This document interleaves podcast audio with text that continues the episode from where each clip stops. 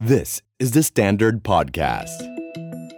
The Secret Sauce Executive Espresso สวัสดีครับ ผมเคนนักคริน และนี่คือ The Secret Sauce Executive Espresso สรุปความเคลื่อนไหวในโลกเศรษฐกิจธุรกิจแบบเข้มข้นเหมือนเอสเปรสโซ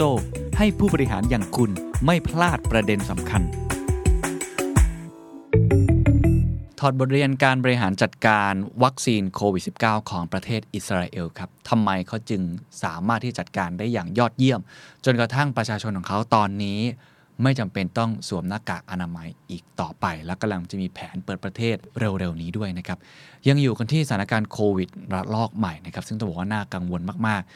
ตอนนี้ทุกคนพูดตรงกันแล้วครับ ผมคงไม่ต้องพูดขยายความมาอีกแล้วว่า นโยบายที่สำคัญที่สุดตอนนี้คือการหาวัคซีนผู้ว่าแบงค์ชาติออกมาพูดหรือว่านโยบายทางการเงินการคลังไม่สำคัญแล้ว เพราะตอนนี้เรื่องวัคซีนก็คือสำคัญที่สุด เป็นนโยบายสาธารณะที่ถ้าคุณทำไม่ได้จะหาวัคซีนได้ไม่ทันเวลา ไม่กระจายทั่วถึงเพียงพอ มันก็จะเกิดเป็นวงจรอุบาทแบบนี้ตลอดไป ภาคเอกชนครับมีผลสำรวจออกมาชัดเจนครับว่ากังวลที่สุดไม่ใช่เรื่องของอการบริหารจัดการเศรษฐกิจอะไรอีกต่อไปละ กังวลที่สุดคือเรื่องของการบริหารจัดการวัคซีน ล่าสุดครับ 40 CEO ครับได้พูดคุยกับหอการค้าไทย ผมก็ได้อ่านข่าว แล้วก็มีโอกาสได้คุยกับ CEO บางท่านที่ประชุมในวันนั้นด้วย เขาทำเป็นทีมงานทีม A ทีม B ทีม C ทีม D ชัดเจนเลยครับ ว่าเขารู้สึกว่าการจัดหาวัคซีนของภาครัฐในตอนนี้ต้องพูดตามตรง คือมันล่าช้าเกินไป และไม่ทันท่วงทีที่จะเกิด herd immunity ทำให้ประเทศที่พึ่งพาการท่องเที่ยวอย่างเราจะเปิดประเทศได้ เขาอาสาหรือว่าเขาจะสั่งซื้อวัคซีนด้วยตัวเองเพราะนั้นภาครัฐต้องเปิดทางให้กับเขา เพื่อที่จะมีความหลากหลายของวัคซีนมากขึ้น และ ภาคเอกชนก็ยินดีครับที่จะออกตังเองนะในการไปซื้อวัคซีนแบบนี้มาแล้วมาฉีดกับพนักงานในบริษัทของเขา เป็นการเหมือนกับแบ่งเบาภาระอย่างหนึ่ง อันเนี้ยที่ผมเล่าให้ฟังเพราะมันเป็นภาพสะท้อนอย่างหนึ่งที่แสดงให้เห็นชัดเจนแล้วก็ว่าเราควรจะมีบทเรียนในการบริหารจัดการวัคซีนตอนนี้ที่มันล่าช้าจนเกินไป เราจะพูดถึงอัปเดตเรื่องวัคซีนไทยอย่างเดียวก็คงจะไม่ได้ ก็เลยอยากจะพูดถึงในแง่ของอิสราเอลครับว่าเขาทำได้ยังไง ผมว่าเป็นเคส ที่น่าสนใจมากว่าทำไมเขาถึงบริหารจัดการได้แบบเร็วมากๆ แล้วน่าจะเรียนรู้อะไรจากเขาได้บ้าง แม้ว่าตอนนี้หลายคนอาจจะอาจจะบอกว่ามันสายเกินไปนะ แต่ผมคิดว่าก็ยังไม่สายเกินไป ยังมีเวลาที่ต้องเร่งนะครับเพื่อทำให้ทุกคนเนี่ยอย่างน้อยๆ60-70%ของประเทศได้รับการฉีดวัคซีนที่มันหลากหลาย เพื่อทำให้เรามีเกิดภูมิคุ้มกันหมู่ได้อิสราเอลมันเป็นอย่างนี้ครับ ตอนนี้ถือได้เป็นว่าเป็นประเทศแรกของโลกนะ ที่ประสบความสำเร็จในการรับมือกับการระบาดโรคโควิด -19 นะครับก็ตอนนี้เขาประกาศผ่อนคลายมาตรการรับมือโควิด -19 และคนที่เป็นพลเมืองนะครับชาวอิสราเอลเริ่มทยอยจะถอดหน้ากากอนามัยออกแล้ว โดยจะเป็นไปในเฉพาะพื้นที่ที่เป็นพื้นที่เปิด Open Air นะครับภายนอกอาคาร พื้นที่เปิดโล่งแต่ถ้าอยู่ในอาคารหรือที่ที่มีผู้คนรวมตัวจำนวนมาก ก็อย่าต้องใส่อยู่ อันนี้หลายคนทราบดีอยู่แล้วว่า มันยังไม่ได้ร้อยเปอร์เซ็นต์ขนาดนั้นยังไงก็ต้องใส่หน้ากากตลอด โรงเรียนก็เริ่มกลับมาเปิดการเรียนการสอนได้แล้ว สาเหตุเพราะว่าขณะนี้ครับตัวเลขอิสราเอลมีสัดส่วนพลเมืองเข้ารับวัคซีนมากที่สุดในโลก อย่างน้อยนะครับ อันนี้อย่างน้อยนะฮะยังอัปเดตไปเรื่อยๆ 60 กว่าเปอร์เซ็นต์แล้ว นะครับเข้ารับวัคซีนแล้วอย่างน้อย 1 โดส แล้วก็ฉีดครบโดสแล้วจำนวนประมาณอย่างน้อยเนี่ยประมาณเกือบเกือบ 60%คือ 57.4%รวมถึงมีผู้ติดเชื้อและรักษาหายแล้วประมาณมากกว่า 8 0 0 0 0 0 ราย หรือเกือบ 99%ของผู้ติดเชื้อสะสมทั้งหมดทำให้ปัจจุบันอิสราเอลอาจจะเกิดภูมิคุ้มกันหมู่นะครับหรือ herd immunity แล้วถึง 68%ตาม WHO บอกว่า อยู่ที่ประมาณ 70%ก็ทำให้ผู้ป่วยรายใหม่เนี่ยลดลงอย่างต่อเนื่องนะครับ ตอนนี้เขามีแผนจะเปิดประเทศอะไรตั้งหลายอย่าง แล้วแล้วก็ต้องบอกว่าแม้ว่าอิสราเอลจะเป็นประเทศเล็กๆนะครับมีประชากรไม่เยอะมาก แต่เราควรเรียนรู้อะไรจากเขาบ้าง ผมสรุปมามีประมาณ 3 ข้อด้วยกันนะครับข้อที่1ครับเขาเร่งจัดหาวัคซีนหลากหลายยี่ห้อ ไม่นานหลังระบาดหลังระบาดไม่นานครับ ทางการอิสราเอลได้เร่งจัดหาวัคซีน ซึ่งได้ทำการเซ็นสัญญาซื้อขายนะครับจากโมเดอร์นา เป็นหนึ่งในประเทศแรก ๆ ของโลก คือเขาไม่รีรอครับ ตั้งแต่เดือนมิถุนายน 2020 คุณคิดดูครับ มิถุนายน 2020 ประเทศไทยยังทุบไอ้กราฟนั้นอยู่เลยนะฮะ ยังพยายามกดตัวเลขกันอยู่เลย เขาเริ่มมองอนาคตแล้ว คือเร่งจัดหามองการไกล มีวิสัยทัศน์อย่างมีกลยุทธ์ หาโมเดอร์นาตั้งแต่มิถุนายน 2020 จากนั้นเดือนพฤศจิกายน 2020 นะครับ ก็ได้ประกาศสัญญาซื้อขายวัคซีนจากแอสตราเซเนกา สองยี่ห้อแล้วและท้ายที่สุดครับ เขาได้ล็อตใหญ่ที่สุดจากไฟเซอร์ครับ ซึ่งได้เดินทางมาถึงอิสราเอลเป็นอย่างแรก ผมมีโอกาสได้พูดคุยกับชาวอิสราเอลนะครับ ที่เขามีโอกาสได้ใกล้ชิดกับกระทรวงสาธารณสุขอิสราเอลเขาบอกว่าไฟเซอร์เนี่ยมองนะครับว่าอยากจะใช้ง่ายว่าเป็นเหมือน sandbox นะครับมาทดลองในประเทศอิสราเอล เพราะประเทศอิสราเอลเนี่ยนะครับเขามีระบบสาธารณสุขที่เก็บ Big Data ดีมาก คือเขาเครือข่ายของเขาเนี่ยเข้าถึงประชาชนเกือบจะ 100%แล้วก็การกระจายวัคซีนก่อนหน้านี้ที่ไม่เกี่ยวกับโควิด -19 หรือกระจายยาอะไรพวกนี้เขาทำได้ดีมากอยู่แล้ว คือเขามี chain โรงแรมโรงพยาบาลนะครับใหญ่ ๆ ของประเทศประมาณ 4 โรงพยาบาลเป็นเอกชนเนี่ยเอามารวมอยู่ใน Big Data เดียวกันด้วย เป็นแคมเปญขึ้นมาอยู่แล้วทำมาเป็น 10 กว่าปีแล้วครับ เพราะฉะนั้นระบบการ track นะครับตัวเลขย้อนหลังการที่จะติดตามผู้ป่วยว่าเกิดอาการข้างเคียงหรือไม่ ไฟเซอร์ก็เลยสนใจมาก เพราะไฟเซอร์มองว่าอันเนี้ยถ้าเกิดเขาสามารถที่จะทดลองนะ เป็นการทดลองทางการแพทย์ที่กว้างขวางที่สุดในมนุษย์เนี่ยในศตวรรษที่ 21 เลยนะฮะ การฉีดครั้งนี้เนี่ยไฟเซอร์ก็สามารถจะมีการความมั่นใจต่อไปที่เขาจะจัดหาบริการวัคซีนให้กับประเทศอื่น ๆ ต่อด้วยดังนั้นไฟเซอร์ก็เลยเอขอข้อมูลนะครับรายละเอียดต่างๆ จากอิสราเอล ไม่ว่าจะเป็นอัตราการติดเชื้อการฉีดวัคซีน ข้อมูลของผู้ป่วยอายุเพศผลข้างเคียง ก็ไม่ต้องระบุตัวตนนะครับ เพื่อความเป็นส่วนตัวนั้นต้องบอกว่าระบบของสาธารณสุขของอิสราเอลมันดีอยู่แล้วด้วย ฉะนั้นอันที่หนึ่งเนี่ยต้องบอกว่าสิ่งที่ทำให้มันค่อนข้างได้เปรียบมาก ๆ เลย ก็คือเขา wake up call เร็ว เร่งจัดหาวัคซีนเร็วตั้งแต่กลางปี 2020 คือเกือบ 1 ปีที่แล้ว แล้วก็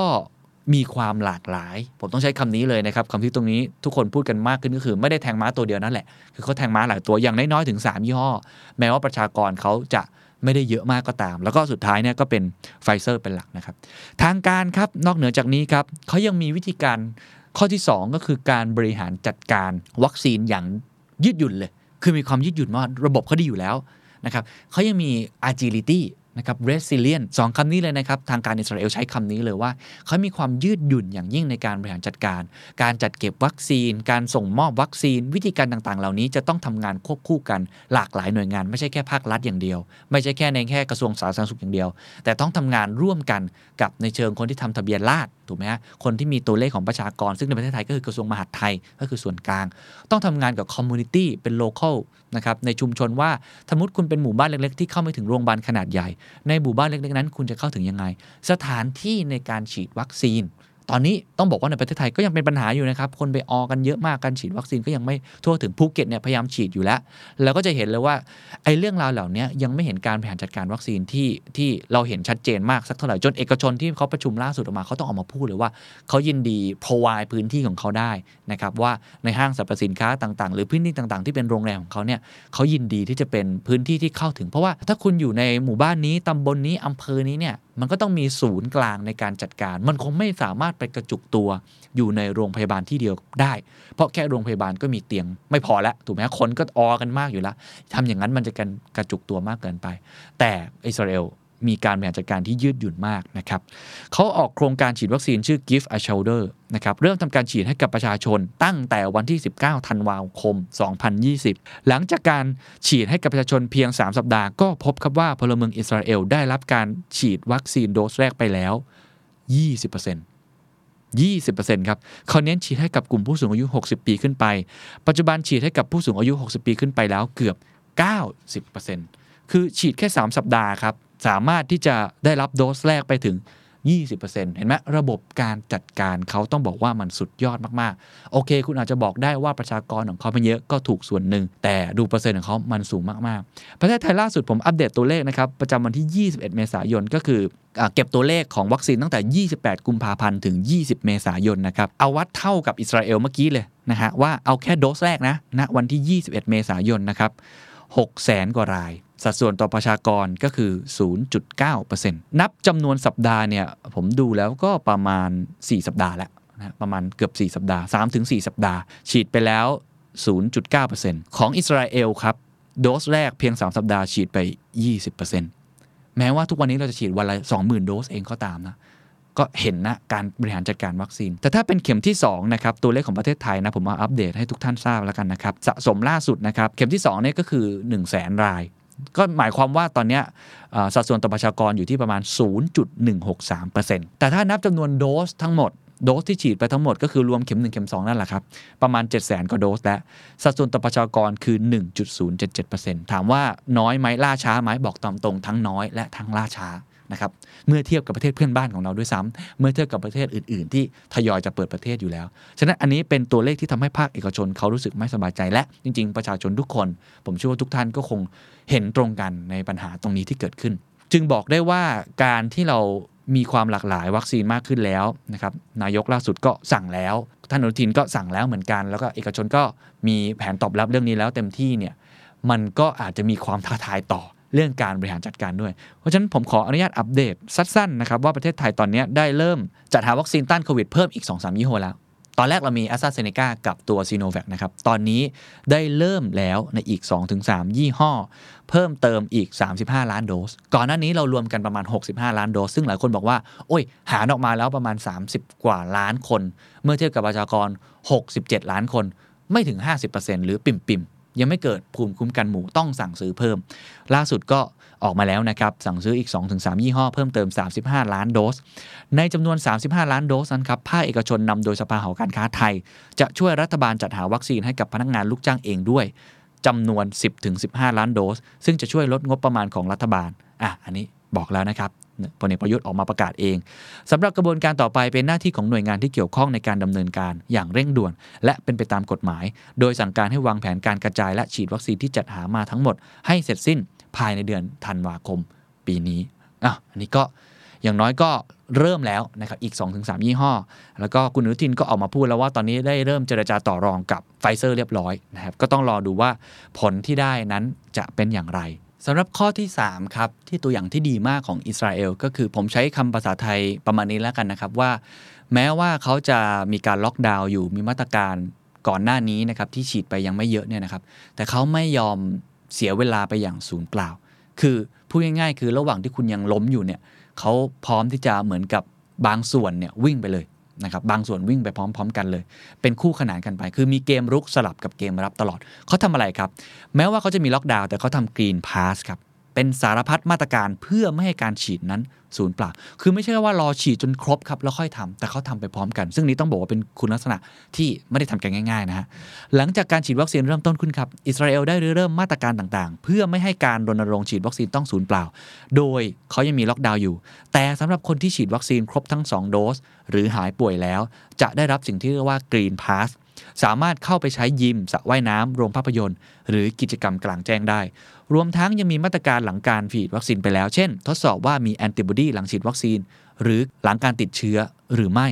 และอยู่ระหว่างการพิจารณาการฉีดวัคซีนในเด็กโตด้วย ก็คือแม้ว่าคุณจะฉีดไปแล้ว แต่เขายังมีการติดตามไม่ใช่จบนะฮะสองโดสไม่ใช่จบ ยังติดตามว่าคุณมีแอนติบอดีนะครับหรือภูมิคุ้มกันเกิดขึ้นจริงหรือไม่ระหว่างที่ฉีดนะครับหลังฉีดหรือว่าหลังจากการติดเชื้อจริงหรือไม่ ก็ทำไปพร้อมกัน เพราะฉะนั้นคนที่ได้กรีนพาสนี้ก็ ทยอยทำให้ประเทศของเขาเริ่มมี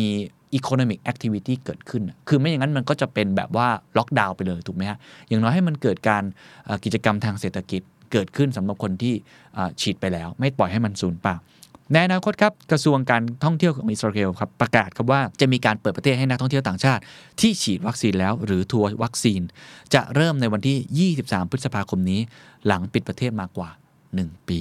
นะครับจริงๆ ประเทศไทยก็มีแผนการนี้นะผมพยายามจะทำเชื่อมโยงให้เห็นว่าประเทศไทยก็มีเหมือนกัน ในแง่ของการเปิดประเทศในเดือนกรกฎาคม ซึ่งก็ต้องดูกันต่อไปว่าเป็นพื้นที่พื้นที่ แต่ผมเข้าใจว่าอิสราเอลก็คงจะมีการเหมือนกับว่า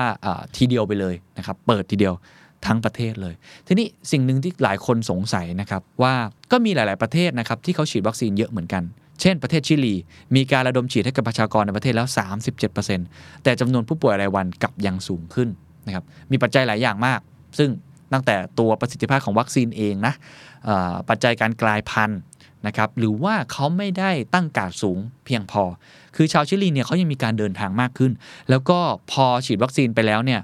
คนก็ใช้คำว่ากาดตกนะครับ ก็ไม่ค่อยโซเชียลเดสแทนซิ่งกันสักเท่าไหร่ นะครับก็เลยทำให้วัคซีนตัวนั้นมันอาจจะไม่ได้มีประสิทธิภาพเขาใช้ซีโนแวคนะครับประสิทธิภาพของมันเนี่ยมันอาจจะไม่ได้สู้ตัวอื่นๆได้ ด้วยสาเหตุหนึ่ง การกลายพันธุ์ด้วยสาเหตุหนึ่ง แล้วก็วินัยของคนด้วยสาเหตุหนึ่งทำให้โอ้โหกลายเป็นว่า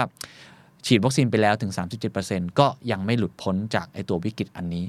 แสดงว่าอิสราเอลก็มีมาตรการที่น่าสนใจอย่างที่ผมบอกเมื่อกี้คือเขาทำไปพร้อมๆกันล้มแล้วลุกล้มแล้วลุกแล้วเดินไปหน้าไปพร้อมกันคือ แน่นอนเปิดประเทศระดับหนึ่งทำให้คนกลับมาใช้ชีวิตได้ แต่การล็อกดาวน์ยังมีอยู่ มาตรการทางสังคมยังมีอยู่นะครับงั้นอันนี้ต้องดูเป็นตัวอย่างที่ดีว่าหน้ากากก็ยังต้องสวมนะครับเว้นระยะห่างก็ยังต้องทำแต่ทำยังไงให้คนที่ฉีดวัคซีนไปแล้วอย่างน้อยๆ สามารถอยู่ในพื้นที่โล่งได้ คือผ่อนคลายเรื่องต่างๆ แบบนี้ได้ อันนี้คืออันที่3นะครับแล้วก็อันที่4ครับสุดท้ายครับคือการสื่อสารอย่างมีประสิทธิภาพ เรื่องสำคัญมากนะครับการสื่อสารถือว่าเป็นเรื่องใหญ่ที่สุดเรื่องหนึ่งเลย เพราะมันจะสร้างความเชื่อมั่น นะครับสร้างความมั่นใจ สร้างความไว้เนื้อเชื่อใจของประชาชนที่มีต่อภาครัฐนะครับอิสราเอลตอนนี้ก็มีการสื่อสารที่ค่อนข้างดีมาก ซึ่งผมเคยได้พูดคุยกับบุคลากรของเขาเนี่ยเขาบอกเลยว่าไม่ใช่แค่ภาครัฐอย่างเดียวที่สื่อสารออกนะครับไม่ว่าจะเป็นเรื่องของทางเบนจามินเนทันยาฮูนะครับนายกรัฐมนตรีของอิสราเอลอย่างเดียว แต่ทุกๆ หน่วยงานเขาจะมีการสื่อสารเป็นเส้นทางเดียวกันนะครับคือการสื่อสารเนี่ยสำคัญมากนะครับทำยังไงให้การสื่อสารนั้นเกิดประสิทธิภาพมั่นใจ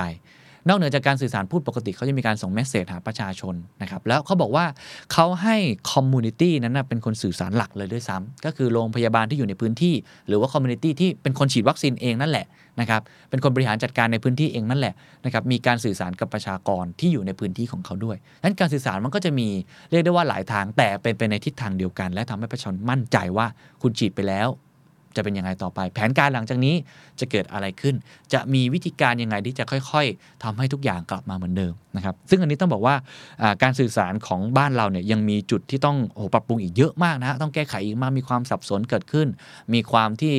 เห็นไม่ตรงกันเกิดขึ้นกลับไปกลับมาเกิดขึ้น แล้วบางครั้งการสื่อสารไม่ค่อยมีประสิทธิภาพ อันนี้ผมว่าทุกท่านคงเห็นภาพแล้วแหละนะครับการสื่อสารทุกครั้งก็ควรจะพูดอะไรแล้วมันตรงจุดเข้าเป้า และสามารถเห็นแผนระยะยาวว่าตอนนี้รัฐบาลกำลังทำอะไรอยู่ และกำลังจะทำอะไรต่อไป แล้วก็พูดด้วยความเอมพัตตีอะผมว่าต้องเข้าเข้าใจคนด้วยว่า ตอนนี้คนตั้งคำถามอะไรอยู่ นะครับคนสงสัยอะไรอยู่ แล้วคนไม่สบายใจกับอะไรอยู่ ไม่ใช่พูดจากฝั่งตัวเองอย่างเดียวนะครับฉะนั้นทุก ๆ การถแถลงข่าวของอฝั่งภาครัฐเองเนี่ยควรจะคำนึงถึงเรื่องนี้ค่อนข้างมากนะครับอันนี้ยังเป็นปัญหาหนึ่งผมจะทิ้งท้ายด้วยตัวบททดสอบอีกนะครับเพราะต้องบอกว่ายังไม่จบนะเกมยังไม่จบอิสราเอลเนี่ยเขายังเหมือนกับมีความท้าทายอีกอย่างนึงก็คือเรื่องของไวรัสกลายพันธุ์ซึ่งเกิดขึ้นทั่วโลกนั่นแหละ แต่ว่าอันนี้ยังเป็นอีกเรื่องหนึ่งที่ยังต้องใช้คำว่ากาดอย่าตกนะฮะ ที่ผ่านมาเริ่มมีการกลายพันธุ์แอฟริกาใต้นะครับบราซิลสหรัฐอาณาจักรนี่ผมเล่าไปหมดแล้ว แต่ตอนนี้ล่าสุดองค์การอนามัยโลกประกาศพบไวรัสสายพันธุ์ B1617 ในอินเดียนะครับและกระทรวงสาธารณสุขอิสราเอลประกาศเมื่อวันที่ 16 เมษายนที่ผ่านมาครับว่าพบแล้วนะครับไวรัสสายพันธุ์ดังกล่าวจากผู้เดินทางกลับมาจากต่างประเทศจำนวน 7 รายนะครับซึ่งต้องบอกว่าเป็นผู้ที่ยังไม่ได้รับวัคซีน เพราะฉะนั้นตอนนี้แม้ว่ายังไม่มีข้อมูลที่แน่ชัด นะครับว่าไวรัสสายพันธุ์อินเดียจะส่งผลต่อประสิทธิภาพของวัคซีนและการรักษาหรือไม่ ซึ่งข้อมูลในขณะนี้พบครับว่าวัคซีนไฟเซอร์ยังพอที่จะมีประสิทธิภาพต่อการกลายพันธุ์ในไวรัสที่เราพอที่รู้จัก นั้นไอ้ตรงนี้เนี่ยต้องบอกว่าเรายังไม่รู้จักไอ้ตัวไวรัสสายพันธุ์ใหม่ของอินเดียนี้มากพอ อิสราเอลเขาก็ต้องรีบ แก้เกมในตรงนี้ให้ได้ ยังมีความท้าทายอื่นๆ ผมเล่าตรงนี้เพื่อให้เห็นภาพอะไรว่า หลังจากนี้แม้ว่าประเทศไทยจะมีวิธีการที่บริหารจัดการความหลากหลายมากขึ้น และไม่ได้แทงม้าตัวเดียวและ เอกชนเข้ามาช่วยจับมือและ การบริหารจัดการวัคซีนดีขึ้นแล้วนะครับ ซึ่งแน่นอนก็คงมีบทเรียนแหละ แล้วก็วิธีการที่จะสื่อสารกับประชาชนดีขึ้นแล้ว เกมยังไม่จบครับ เพราะว่าเกมนี้ยังอีกยาว ยังไงก็ดีครับ ก็ยังมีวิกฤตซ้อนวิกฤตอีกการกลายพันธุ์ต่าง ๆ ก็ยังเป็นสิ่งที่เราต้องคำนึงเอาไว้มากๆเหมือนกันว่าเราจะรับมือกับเรื่องนี้ยังไง ผมไม่อยากให้มันเกิดเหตุการณ์แบบเดิม ก็คือว่าผมว่าที่ผ่านมาเราทำอะไรเป็นลักษณะวัวหายล้อมคอกไปหน่อย คือรอให้เรื่องมันเกิดแล้วเราค่อยไปจัดการมัน ถูกไหมฮะเราเห็นหมดเลย สิ่งที่ทุกคนพูดมาหมดเนี่ยมันเพิ่งมาเกิดตอนนี้การบริหารจัดการความหลากหลาย การบริหารจัดการวัคซีนต่างๆ ให้เข้าถึงประชาชนเนี่ยเราไม่ค่อยเห็นวิธีนี้ที่เขาพูดมาตั้งแต่ปลายปีที่แล้ว มันเพิ่งมาเริ่มเกิดขึ้นจากเนี่ยพวกเรานี่แหละครับที่อาจจะมีเสียงวิพากษ์วิจารณ์กลับไปนะ เพราะฉะนั้นผมว่าบทเรียนจากอิสราเอลนะครับที่เขาตอนนี้เกือบสามารถกลับมาใช้ชีวิตได้ตามปกติ แล้วก็เตรียมก้าวสู่การเกิดภูมิคุ้มกันหมู่ได้แล้ว ก็ แม้ว่าประเทศเขาจะเล็กนะครับแม้ว่าอาจจะมีอะไรหลายอย่างที่ไม่ตรงกับบริบทบ้างเรา แต่ก็น่าจะเป็นบทเรียนที่ดีนะครับที่ทำให้เราต้องรีบทำแบบนั้นให้ได้ในระยะเวลาที่เร็วขึ้น เพราะนับจากวันนี้ทุก ๆ วินาทีคือการสูญเสียโอกาสนะครับอย่าลืมว่าปีที่แล้ว ทุกคนเจ็บพร้อมกันล้มพร้อมกันนะครับแต่ตอนนี้ทุกคนลุกขึ้นไม่เท่ากันแล้ว หลายประเทศ โดยสหรัฐอเมริกานี่ถือว่าได้ว่าขึ้นมาค่อนข้างเร็วมากนะครับหลายประเทศเขาเริ่มที่จะกลับมาใช้ชีวิตตามปกติ มีแผนเปิดประเทศทำธุรกิจทำมาค้าขายส่งออกนะครับท่องเที่ยวต่างๆออสเตรเลียนิวซีแลนด์เริ่มเกิด travel bubble เดินทางซึ่งกันและกันแล้ว สิ่งเหล่านี้จะทำให้การวิ่งหลังจากนี้ มันจะยิ่งทิ้งระยะห่างขึ้นไปเรื่อยๆเรื่อยๆ ถ้าเรายังไม่รีบอุดช่องโหว่ตรงนี้ ไม่รีบจัดหาวัคซีน ไม่รีบทำนโยบายที่สำคัญที่สุดแบบนี้ เราจะสูญเสียโอกาสมหาศาล สวัสดีครับ